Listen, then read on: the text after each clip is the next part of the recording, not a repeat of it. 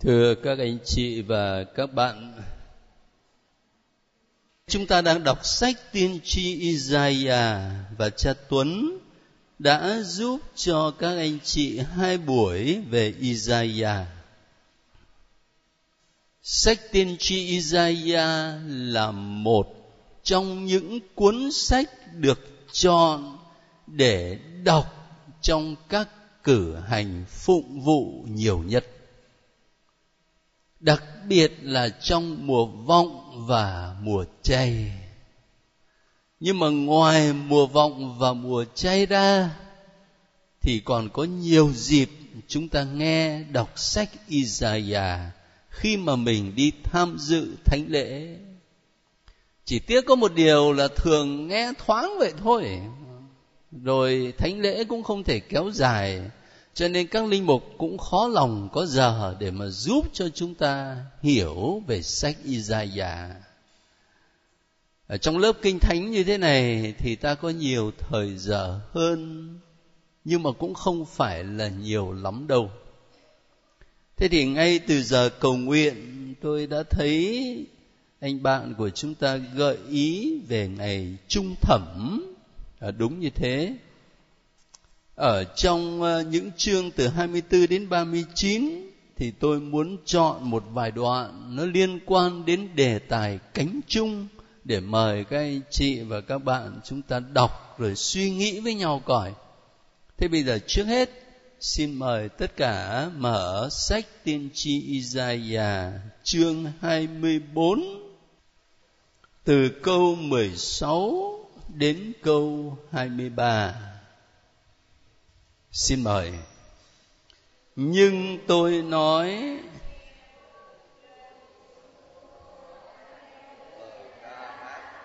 lên từ cùng cõi địa cầu Người công chính vinh hạnh dường bao. Nhưng tôi nói Tôi kiệt sức. Tôi đã kiệt sức.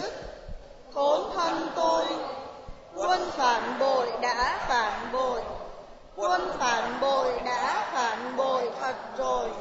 Nào kinh hoàng, nào hố sâu, nào giò lưới, đang chờ đợi ngươi. Hỡi cư dân trái đất, kẻ chạy trốn khi nghe tiếng kinh hoàng sẽ xa xuống hố. Kẻ dưới hố có ngoi lên được cũng mắc vào giò lưới các cống nước trên trời đã mở toang, nền trái đất rung chuyển, đất vỡ ra từng miếng, đất nổ tung từng mảnh, đất chuyển động rung rinh, khác chi người say rượu, đất lảo đảo ngã nghiêng, lung lay tựa túp lều. Tội của nó đè nặng trên nó nó ngã quỵ sao dậy nổi? Ngày ấy, trên trời, nước chúa sẽ trừng trị đạo binh thiên quốc. Dưới đất, người trừng trị vua chúa trần gian. Chúng sẽ bị gom lại và nhốt dưới hầm sâu. Chúng sẽ bị giam trong ngục. Và sau một thời gian lâu dài, chúng sẽ bị trừng trị vầng ô thẹn mặt bóng nguyệt hộ mày vì đức chúa các đạo binh hiển trị trên núi Sion và tại Jerusalem và vinh quang Chúa tỏ rạng trước mặt các kỳ mục của người. Vâng, chúng ta ngừng ở đây. Thì các anh chị để ý câu 21 mươi Ngày ấy, trên trời, Đức Chúa sẽ trừng trị đạo binh thiên quốc. Dưới đất, người trừng trị vua chúa trần gian. Tức là không chỉ có chuyện dưới đất nhé, mà có cả chuyện trên trời. Cho nên Isaiah mô tả ở đây về ngày trung thẩm với một tầm vóc lớn lắm cả vũ trụ, chứ không phải chỉ là ở dưới đất này đâu. Và đồng thời, câu đó trên trời, rồi dưới đất, nó cho thấy một mối quan hệ thân thiết giữa đạo binh thiên quốc và vua chúa trần gian. Bởi vì trong niềm tin tưởng bình dân thời bấy giờ đó không có chuyện là vô thần đâu. Mà là thời bấy giờ, cho dù người ta không theo đạo của người do thái, thì người ta vẫn tin vào thần thánh, đúng không? Và những ông vua chúa ở trần gian này tin tưởng rằng mình có thần này, thần kia ở trên trời, bảo vệ cho mình. Bây giờ thiên chúa xét xử hết trên trời cũng như dưới đất. Người trừng trị vua chúa trần gian. À, các vua trần gian cứ tin là họ có một vị bảo trợ cho mình ở trên trời, mà nhờ đó họ có sức mạnh. Thế thì bây giờ thiên chúa trừng trị hết. Và đỉnh cao của ngày của chúa đó là câu 23 đó. Đức Chúa, các đạo binh hiển trị trên núi Sion và tại Jerusalem và vinh quang của Chúa tỏ ra trước mặt các kỳ mục của người.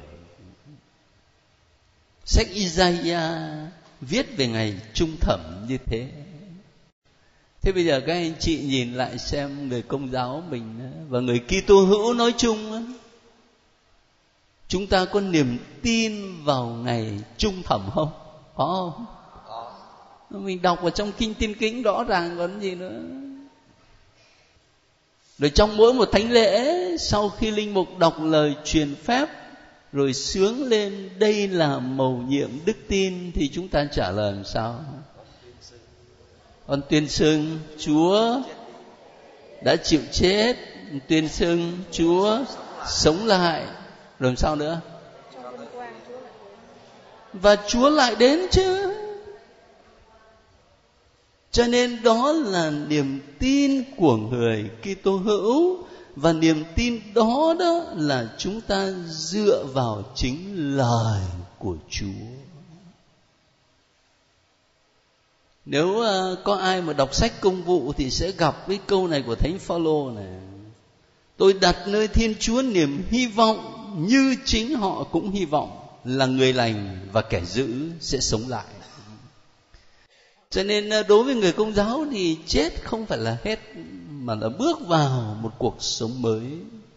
Và cả vũ trụ này cũng được thiên chúa biến đổi trở thành trời mới, đất mới. Và lát nữa chúng ta sẽ nói rõ hơn. Mà bây giờ cái câu hỏi tôi muốn đặt ra cho các anh chị vậy thì chúng ta có biết là ngày nào cái chuyện đó nó sẽ xảy ra không? Bây giờ thay vì câu trả lời của chúng ta, mình mở sách thánh ra coi nào. Các anh chị lấy tin mừng theo thánh Matthew, chương 24 Mình chưa học đến Tân Ước, nhưng mà mở sách thánh thì quen rồi. Chương 24 câu ba. Ta đọc thử câu ba xem sao. Sau đó, lúc người ngồi trên núi ô liu, các môn đệ tới gặp riêng người và thưa xin thầy nói cho chúng con biết khi nào những sự việc ấy xảy ra và cứ điềm nào mà biết ngày thầy quan lâm và ngày tật thế như vậy là các môn đệ cũng thắc mắc như chúng ta thôi xin thầy cho biết khi nào thì những sự việc ấy xảy ra Chúa Giêsu trả lời làm sao? Mở câu 36 cũng ở chương 24 đó. Còn về ngày và giờ đó thì không ai biết được, ngay cả các thiên sứ trên trời hay cả người con cũng không. Chỉ một mình chúa cha biết mà thôi.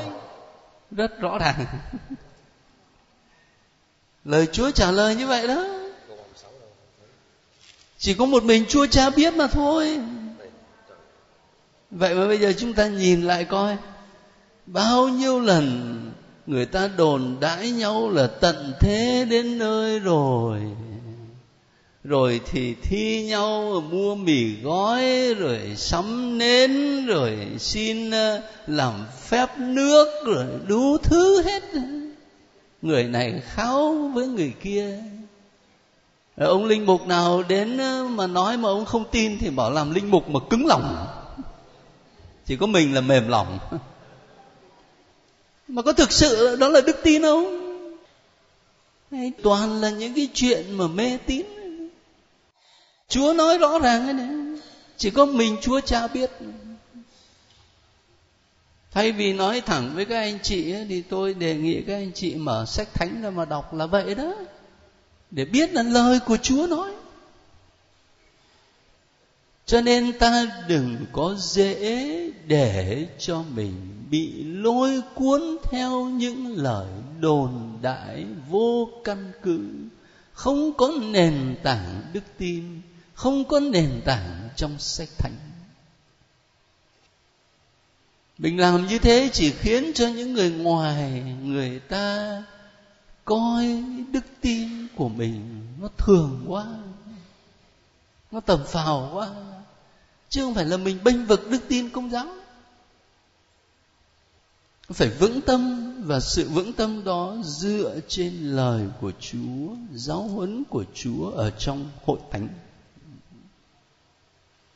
Một điểm kế tiếp nữa, cái điều quan trọng không phải là tò mò biết xem là ngày nào, giờ nào thì Chúa sẽ đến phán xét.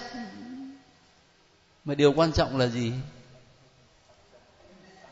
Chúng ta quý mến đức mẹ lắm mà, cho nên sứ điệp mà đức mẹ trao gửi cho mình là sứ điệp dựa trên sách thánh thôi. Điều quan trọng là là hoán cải. Hoán cải không phải là nghi thức ở bên ngoài, mà hoán cải ở trong phúc âm có nghĩa là sự thay đổi sâu xa trong não trạng này trong cách suy nghĩ của mình. Và từ chỗ thay đổi sâu xa đó, nó sẽ giúp mình thay đổi trong cách nhìn, trong cách hành động, trong cách làm việc. Hoán cải ở trong phúc âm là như vậy đó. Anh em hãy hoán cải, anh em hãy sám hối vì nước trời gần đến. Cái quan trọng là sự hoán cải và Chúa để cho chúng ta còn có thời gian để mà mình hoán cải. Cái đầu năm Tân Mão này tôi đi ra làm lễ ở ngoài nghĩa trang Lazaro ở chỗ khu ờ, Bình Hưng Hòa đó. Nhà nước đã ra quyết định là không có cho chôn cất ở đó nữa, rồi kể cả lò thiêu cũng không có hoạt động nữa nhưng mà sau này hình như là người ta khiếu nại để lò thiêu đó được tiếp tục hoạt động, nhưng mà không được chôn cất ở đó nữa. Tôi cũng có ông cố nằm ở ngoài đó, cho nên là ra dâng thánh lễ. Thế thì ờ, mình mới nhớ lại là vào cuối năm vừa rồi, không biết làm sao, mà riêng cuối năm vừa rồi là khá nhiều linh mục người ta gọi là đột quỵ. Khá nhiều. Tôi chỉ kể sơ sơ mấy trường hợp thì gần đây nhất là có cha giáo đại chủng viện này, cha cao văn đạt.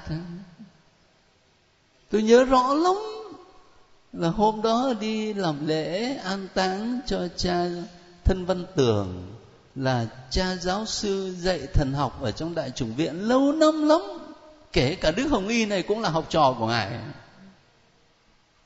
Thế rồi lúc về về hưu thì ngài hưu ở dưới ờ, nhà dòng đa minh lạng sơn sớm mới. Và khi qua đời, tôi về đó, tôi dâng lễ an táng cho ngài. Thì có cả cha giáo cao văn đạt đến khi làm lễ xong thì tôi mời cha đạt ngài về chung với tôi. Ở trên xe đó là ngài kể chuyện vui vẻ lắm ngài nói là mấy ngày nữa thì sẽ đi ra phan thiết để mừng lễ của đức cha thống nhà mình. Nhưng mà đi trước nữa, để đi tắm biển. Tắm biển vài ngày rồi mới đến mừng lễ, rồi sau đó đi chung với cha giám đốc chủng viện để về sài gòn luôn.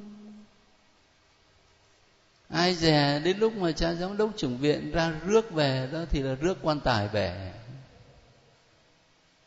Ngài cũng đi tắm biển mà đi tắm con mình thôi.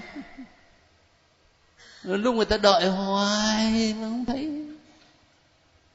Mà chạy dọc bờ biển tìm tới, tìm lui, cuối cùng mới khám phá ra là ngài nằm sóng xoài ở trên bãi biển. Mà cát nó đã phủ gần kín người. Thì bác sĩ bảo là đột quỵ. Chắc là lúc đang tắm thì là đột quỵ rồi ngài cố ngài lết vào được ở trong bờ. Mấp mé nước rồi cát nó cứ từ từ nó cứ giạt vào. Rất nhanh. Chưa hết. Một cái tin nữa mà tôi đột ngột hết sức. Một cha trên tôi ít tuổi thôi ở mỹ tho.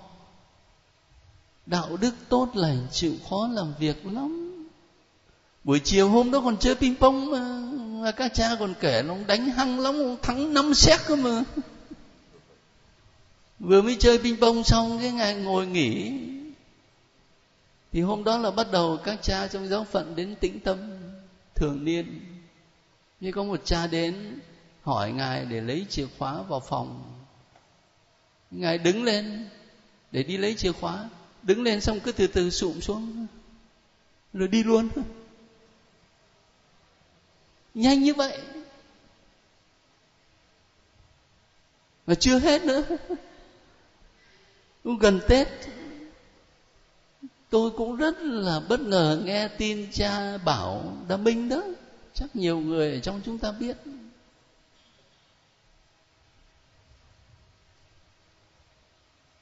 Khi đến làm lễ an táng thì tôi mới nghe các cha kể chuyện là chiều hôm đó có các sơ trong một nhà dòng đến nhờ ngài cái công việc là biên soạn những hiến chương cho tu hội gì đó, rồi hẹn đến lấy. Rồi nói chuyện một lúc thì ngài bảo là người hơi mệt, để lên trên phòng một chút. Thế thì ngài lên, rồi các sơ đợi 15 20 phút không thấy xuống, rồi đi về đến khi có người thân ở trong gia đình đến tìm, thì người ta bảo là ngài vẫn ở trên phòng. Lên đến nơi thì thấy nằm sóng xoài ở đấy rồi. Mà chưa hết đâu, còn mấy trường hợp nữa. Cái lạ như vậy, cuối năm vừa rồi, nhiều linh mục ra đi một cách hết sức đột ngột. Chúng ta không biết giờ nào, ngày nào, rõ là như thế và chính cái sự bất ngờ đó, nó làm cho mình ý thức được rằng con người mình mỏng giòn lắm, mong manh lắm, chứ không phải vĩ đại lớn lao như đâu. Mình có thể đi bất cứ lúc nào. Và tốt nhất là mình sống cái thái độ sẵn sàng. Các con hãy sẵn sàng vì không biết giờ nào con người sẽ đến sẵn sàng không phải là mình tò mò muốn biết là ngày mai hay là tháng sau hay là năm sau để mình còn chuẩn bị nhé người ta kể cái chuyện về thánh Savio ngày xưa. Ngài đi học ở trong trường đó. Rồi ông cha giáo ông mới nhầm đúng lúc giờ mà các chú đang chơi. Ông gọi một chú lại, ông bảo, nếu mà chúa cho con biết á ngày mai con chết á thì con làm gì? Ông khóc bù lu bù loa để xin cha cho con về thăm má con nhớ quá. Hỏi chú khác cũng câu đó. Bảo thưa cha cho con đi xưng tội. Hỏi đến Savio thì làm sao? Dạ, thưa cha con cứ đá bóng. Đá bóng thì cứ đá bóng thôi từng giây, từng phút sống trong chúa. Đang học thì học, đang ăn cơm thì ăn, đang đá bóng thì đá. Mọi sự đều là trong chúa hết. Đấy là sự sắp sẵn, sự sẵn sàng tốt nhất đấy. Và đó cũng là linh đạo của Đức Hồng Y Francisco Xavier Nguyễn Văn Thuận để lại cho chúng ta. Sống với Chúa trong từng giây phút hiện tại. Từng giây phút hiện tại. Chứ không phải ngồi đó mà tò mò xem mà lúc nào Chúa đến để mình còn tính toán chứ. Sống với Chúa trong từng giây phút hiện tại. Đấy là bài học thiêng liêng mà tôi nghĩ rất cụ thể cho chúng ta khi đọc đoạn văn này của Isaiah. Tiếp đó, một đoạn khác trong sách Isaiah mà các anh chị và các bạn có lẽ nghe thường xuyên hơn.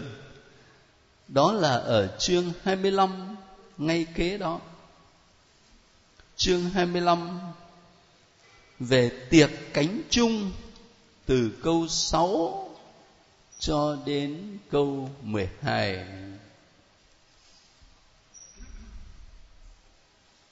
Xin mời cả lớp. Ngày ấy trên núi này, Đức Chúa các đạo binh sẽ đãi muôn dân một bữa tiệc, tiệc thịt béo, tiệc rượu ngon, thịt béo ngậy, rượu ngon tinh chế. Trên núi này người sẽ xé bỏ chiếc khăn che phủ mọi dân và tấm màn trùm lên muôn nước người sẽ vĩnh viễn tiêu diệt tử thần. đức chúa là chúa thượng sẽ lau khô dòng lệ. Trên khuôn mặt mọi người và trên toàn cõi đất người sẽ xóa sạch nỗi ô nhục của dân người. đức chúa phán như vậy. ngày ấy người ta sẽ nói đây là thiên chúa chúng ta chúng ta từng trông đợi người và đã được người thương cứu độ. Chính người là đức chúa chúng ta từng đợi trông. Nào ta cùng hoan hỷ vui mừng bởi được người cứu độ. bàn tay đức chúa sẽ đặt trên núi này mà nghỉ. còn mô áp sẽ bị dày đạp ngay tại chỗ. như rơm bị nghiền nát trong hố quân nó sẽ sang tay ra ở giữa hố. Như người ta giang tay để bơi.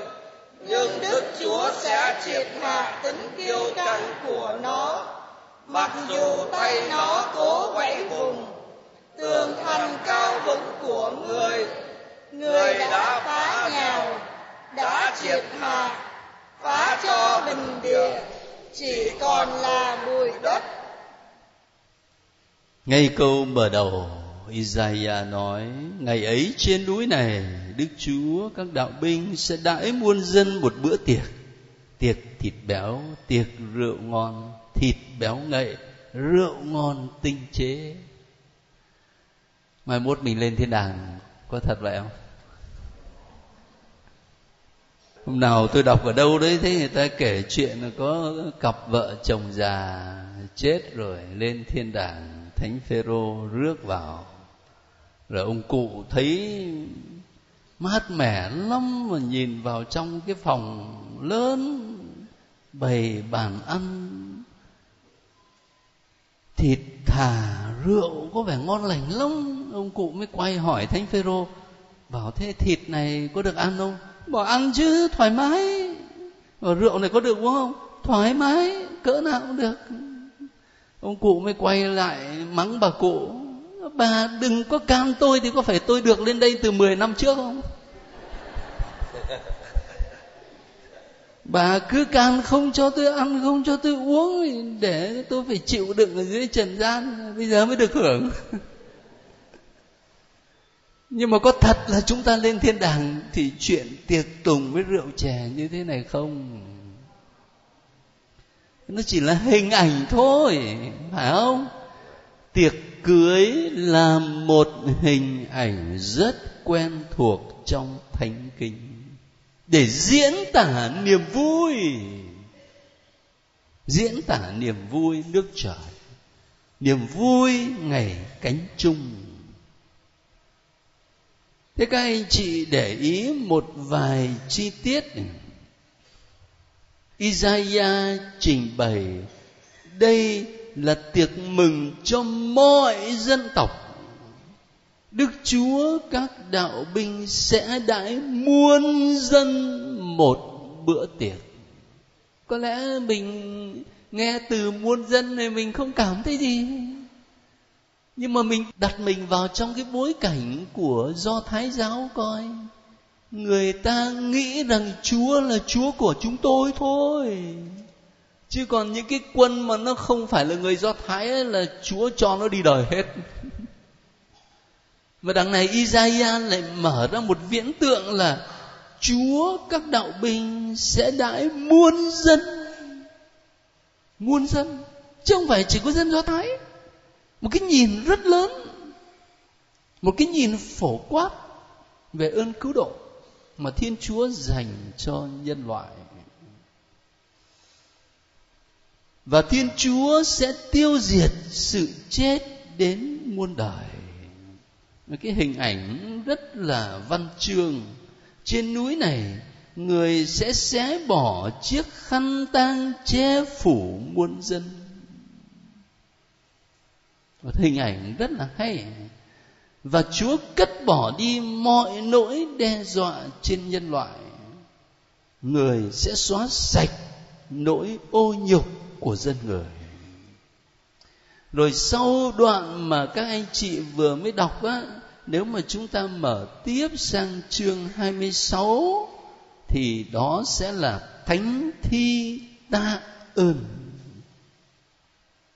Và trong thánh thi tạ ơn đó ở câu 19 đó, ta sẽ gặp được lời Isaiah viết thế này.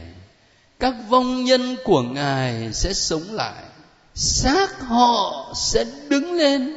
Này, những kẻ nằm trong bụi đất, hãy trỗi dậy, hãy reo mừng, vì lạy chúa, xương ngài ban là xương ánh sáng, và đất sẽ cho các âm hồn được hồi sinh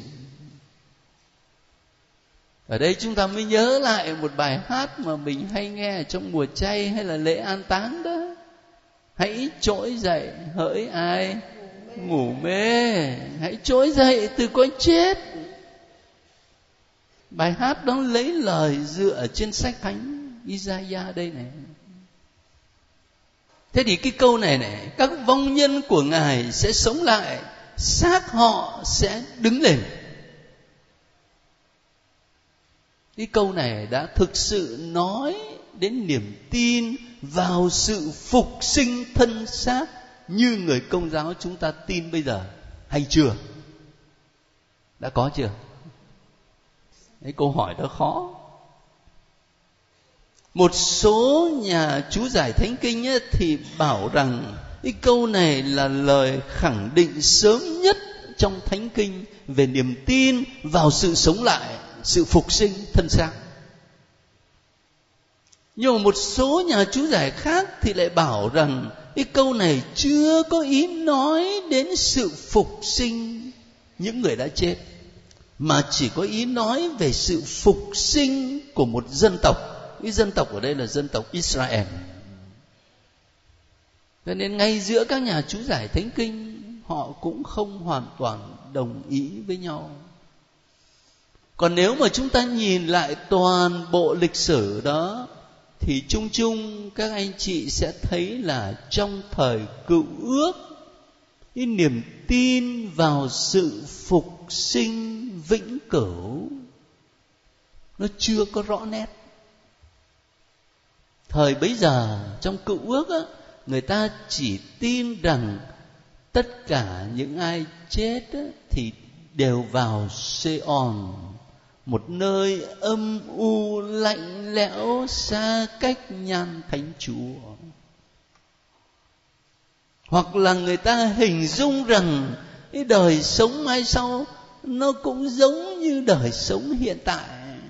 Trần sao thì âm vậy. Người việt nam mình nhiều, rất nhiều người tin như thế, đúng không? Không có năm nào mà mùa tết mùa lễ hội mà đọc báo mà tôi không thấy những bài báo người ta phê phán chuyện lễ hội. Trần sao âm vậy cho nên ai cũng lo đi mua nhà mua đô la mới mua euro vàng mã. Để đốt thì gửi cho bà con ở dưới nó xài chơi. Người công giáo của mình ấy, thì mình niềm tin của mình nó khác hẳn cho nên mình không làm cái chuyện đó. Còn ở bên ngoài đó, rất nhiều người việt nam làm như thế. Trần sao thì âm vậy. Thế các anh chị có nhớ khi Chúa Giêsu nói đến sự sống lại, thì mấy ông ờ, thuộc nhóm Sadduceo mấy ông ấy đặt cái câu hỏi với Chúa Giêsu là, giả như có một người đàn ông cưới một người đàn bà, rồi người đàn ông đó chết mà không có con thì người em, theo luật mô xê sẽ cưới người đàn bà đó. Mà cái bà này bà ấy ghê thật. Ông thứ hai chết cũng không có con. Ông thứ ba, đến ông thứ bảy, chết cũng không có con nữa. Thế thì đời sau đó thì bà ấy thuộc về ai? Bà ấy thuộc về ai? Khi mà họ đặt câu hỏi như vậy thì họ mới tưởng tượng ra là trần sao âm vậy chứ còn gì nữa. Đời này như thế nào thì đời sau cũng thế. Cho nên mới đặt câu hỏi là bà đó thuộc về ai? Rồi cũng ờ, một niềm tin đơn sơ. Tôi nói đơn sơ chứ không phải là giáo huấn, giáo lý chính thức của hồi giáo. Một niềm tin đơn sơ. Có những anh chị em hồi giáo thì tin tưởng rằng là khi mà mình qua đời đó là không chỉ có cưới một vợ đâu, mà những bảy bà. Nhưng có người thì lại nói đùa bảo một bà đã chết rồi, còn bảy bà thì sao mà sống?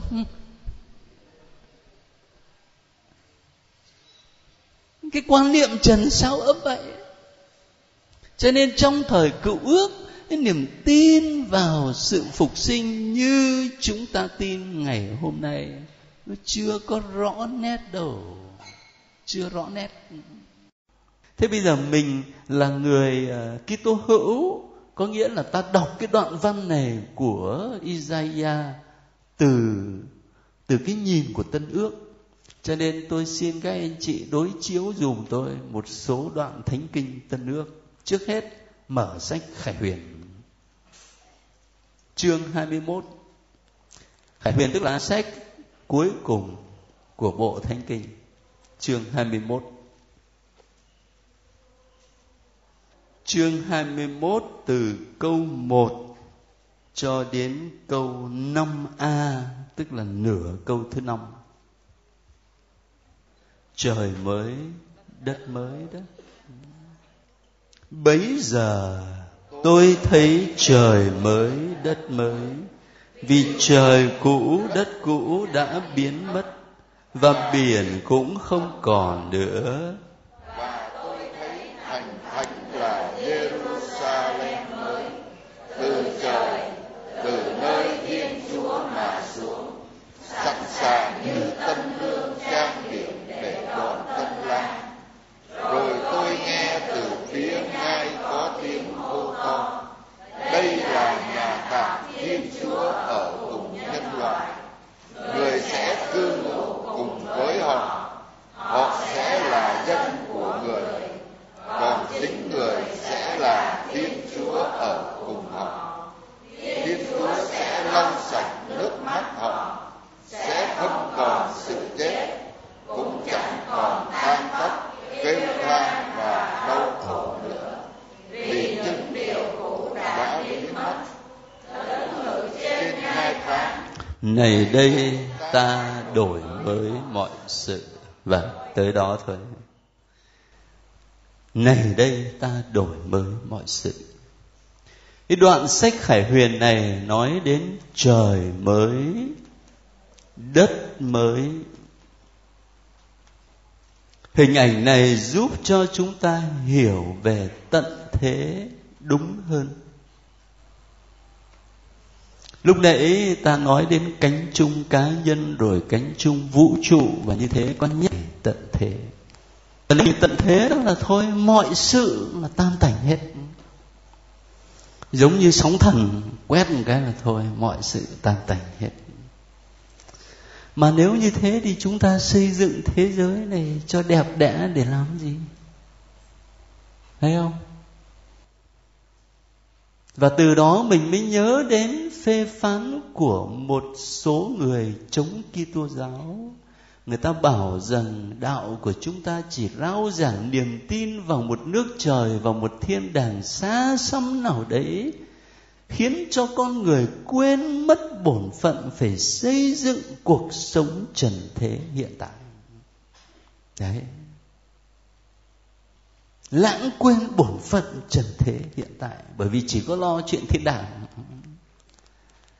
Nếu mà mình quan niệm ngày tận thế đó, là ngày mọi sự bị xóa sạch như vậy, thì quả thật xây dựng cái thế giới đẹp đẽ để làm gì? Nhưng mà như vậy là sai nhé. Tận thế đúng nghĩa không phải như vậy mà là trời mới, đất mới tất cả những nỗ lực mà chúng ta cố gắng xây dựng. Tất cả những giá trị nhân văn tốt đẹp mà ta cố gắng xây dựng là công bằng, là bác ái, là sự chia sẻ, là tình liên đới. Tất cả những điều đó sẽ tồn tại mãi mãi. Sẽ tồn tại mãi mãi và thiên chúa sẽ biến đổi những điều đó cho nên tốt đẹp hơn nhiều. Trời mới, đất mới. Thành thử ra, người công giáo có cái nhìn tích cực về trời mới, đất mới, chứ không phải là một quan niệm rất bi quan về ngày tận thế đâu.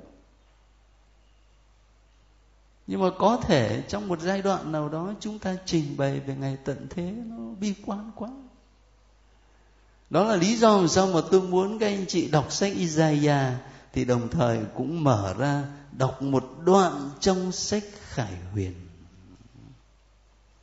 Rồi sẵn sách Khải Huyền ở đây, tôi mời lấy ngược lại ở chương 19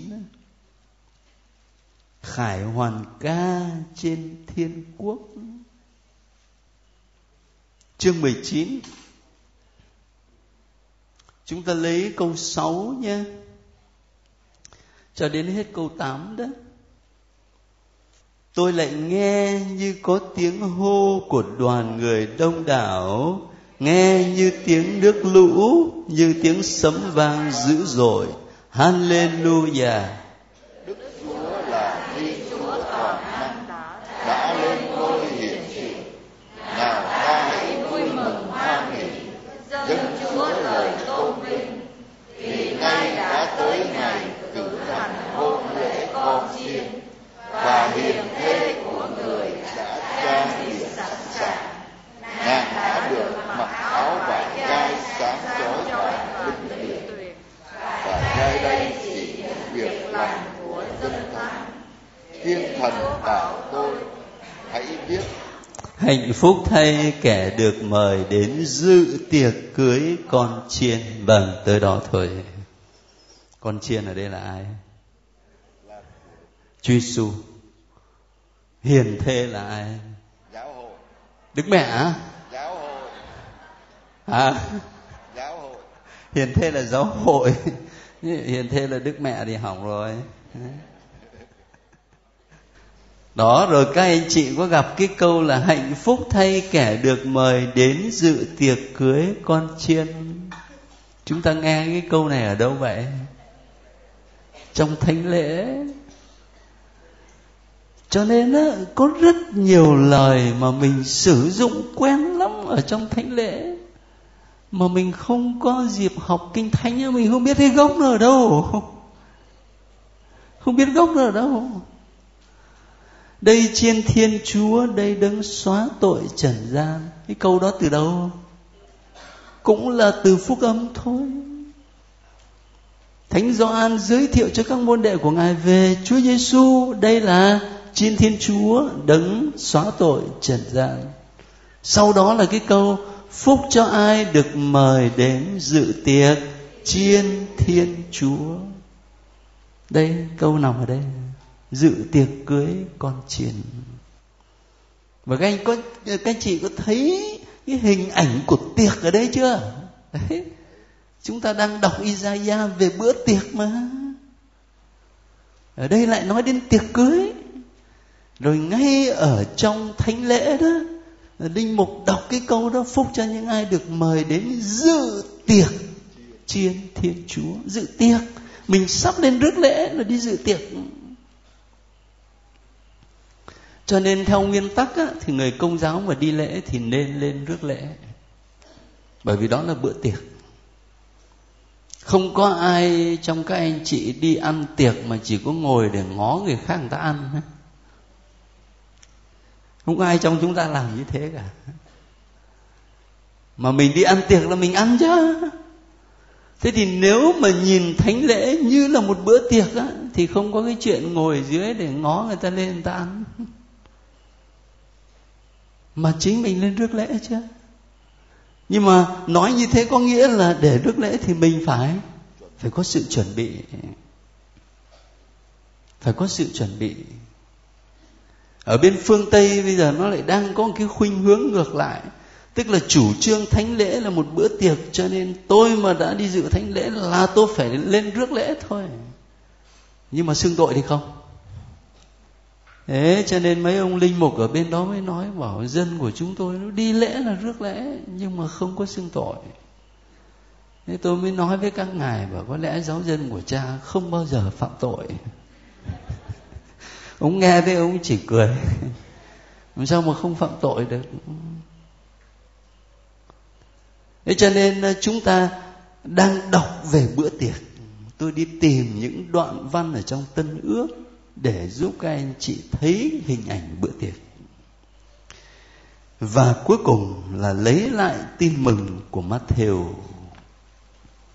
Đây là chính lời của Chúa Giêsu. Matthew chương 22 từ câu 1 cho đến câu 14 ở đây ta cũng sẽ lại thấy tiệc cưới. Mời các anh chị. Đức giêsu lại dùng dụ ngôn mà nói với họ rằng, nước trời cũng giống như chuyện một vua kia mở tiệc cưới cho con mình. Nhà vua sai đầy tớ đi thỉnh các quan khách đã được mời trước. Xin họ đến dự tiệc, nhưng họ không chịu đến nhà vua lại sai những thầy tớ khác đi và dặn họ hãy thưa với quan khách đã được mời rằng, này cỗ bàn ta đã chuẩn xong, bò tơ và thú béo đã hạ rồi mọi sự đã sẵn mời quý vị đến dự tiệc cưới. Nhưng quan khách không thèm đến xỉa tới, lại bỏ đi. Kẻ thì đi thăm trà người thì đi buôn còn những kẻ khác lại bắt các thầy tớ của vua mà sỉ nhục và giết chết. Nhà vua liền nổi cơn thịnh nộ, sai quân đi chu diệt bọn sát nhân ấy và tiêu hủy thành phố của chúng. Rồi nhà vua bảo đầy tớ, tiệc cưới đã sẵn sàng rồi, mà những kẻ đã được mời lại không xứng đáng vậy các ngươi đi ra các ngã đường. Gặp ai cũng mời hết vào tiệc cưới. Đầy tớ liền đi ra các nẻo đường. Gặp ai bất luận xấu tốt cũng tập hợp lại, nên phòng tiệc cưới đã đầy thực khách. Bấy giờ nhà vua tiến vào quan sát khách dự tiệc. Thấy ở đó có một người không mặc y phục lễ cưới mới hỏi người ấy, này bạn, làm sao bạn vào đây mà lại không có y phục lễ cưới? Người ấy câm miệng không nói được gì. Nhà vua liền bảo những người phục dịch, trói chân tay nó lại, quăng nó ra chỗ tối tăm bên ngoài. Ở đó sẽ sẽ phải khóc lóc nghiến răng. Vì kẻ được gọi thì nhiều mà người được chọn thì ít Chúa Giêsu dùng hình ảnh tiệc cưới để mô tả về nước trời. Các anh chị có thấy có điểm gì vô lý ở trong cái dụ ngôn này không? Điểm nào?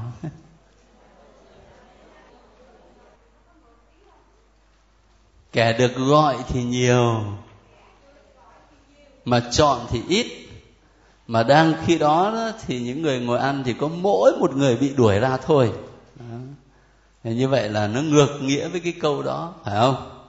Chính là phải nói là được gọi thì ít mà được chọn thì nhiều phải không? Vâng cảm ơn chị. Có anh chị nào có nhận xét nào nữa không? Vô lý. À. sao vậy? Có một cái điểm vô lý đó là đi ra ngoài đường vơ vét. Bất luận xấu tốt người ta đang mặc quần xà lỏn đi dạo phố cũng kéo vô. Rồi lại bắt lỗi người ta là vào đêm mà không mặc y phục lễ cưới. Cái chuyện đó là chuyện vô lý. Bây giờ mình giải thích sao đây? Mình giải thích sao đây nó là thế này.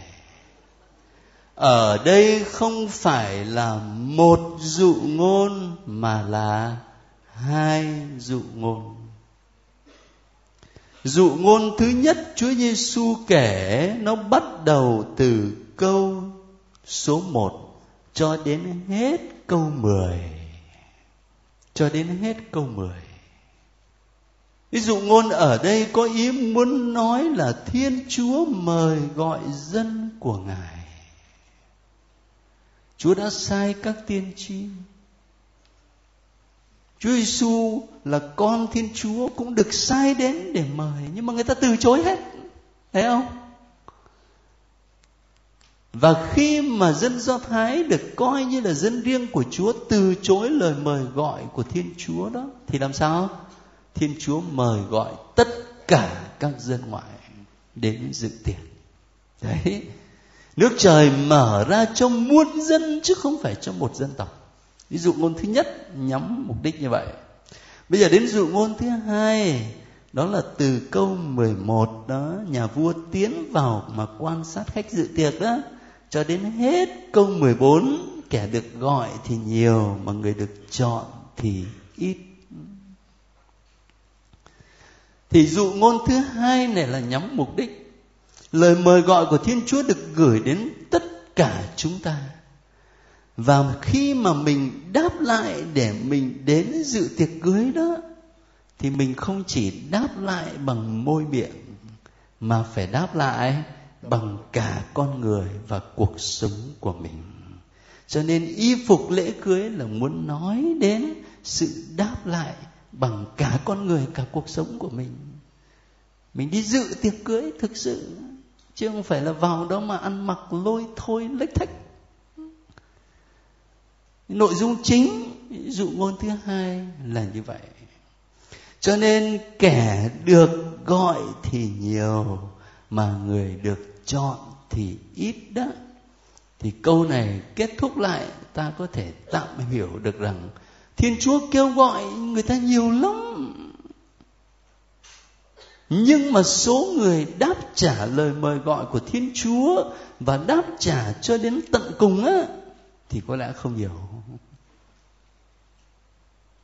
Thành thử ra, các anh chị có thắc mắc đó là rất ờ, rất hợp lý đó. Nếu mà chúng ta không phân ra cái đoạn văn này thành hai dụ ngôn, nó mình sẽ không thể nào hiểu được đi ra ngoài đường vơ vét người ta như vậy mới giờ vào rồi bắt lỗi người ta là không có ăn mặc, y phục lễ cưới nhưng chúng ta tách ra thì sẽ thấy dễ hiểu hơn, hợp lý hơn nhiều à? và mục đích ở đây là tại vì Chúa Giêsu dùng hình ảnh tiệc cưới để mô tả nước trời.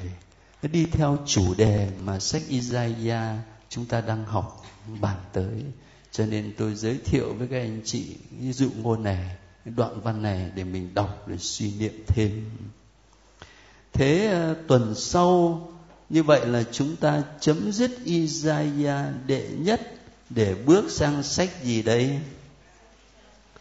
Sách ngôn sứ Mika